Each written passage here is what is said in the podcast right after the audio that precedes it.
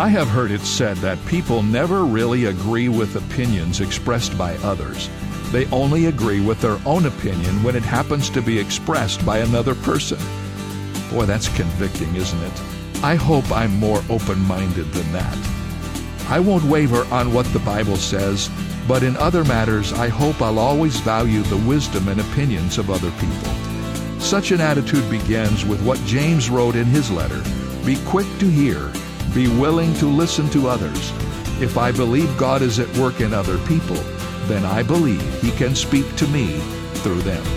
This is David Jeremiah, encouraging you to get on the road to new life. Discover God's ways to learn and grow on Route 66.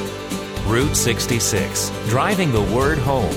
Log on to Route66Life.com and get your roadmap for life. Route 66. Start your journey home today.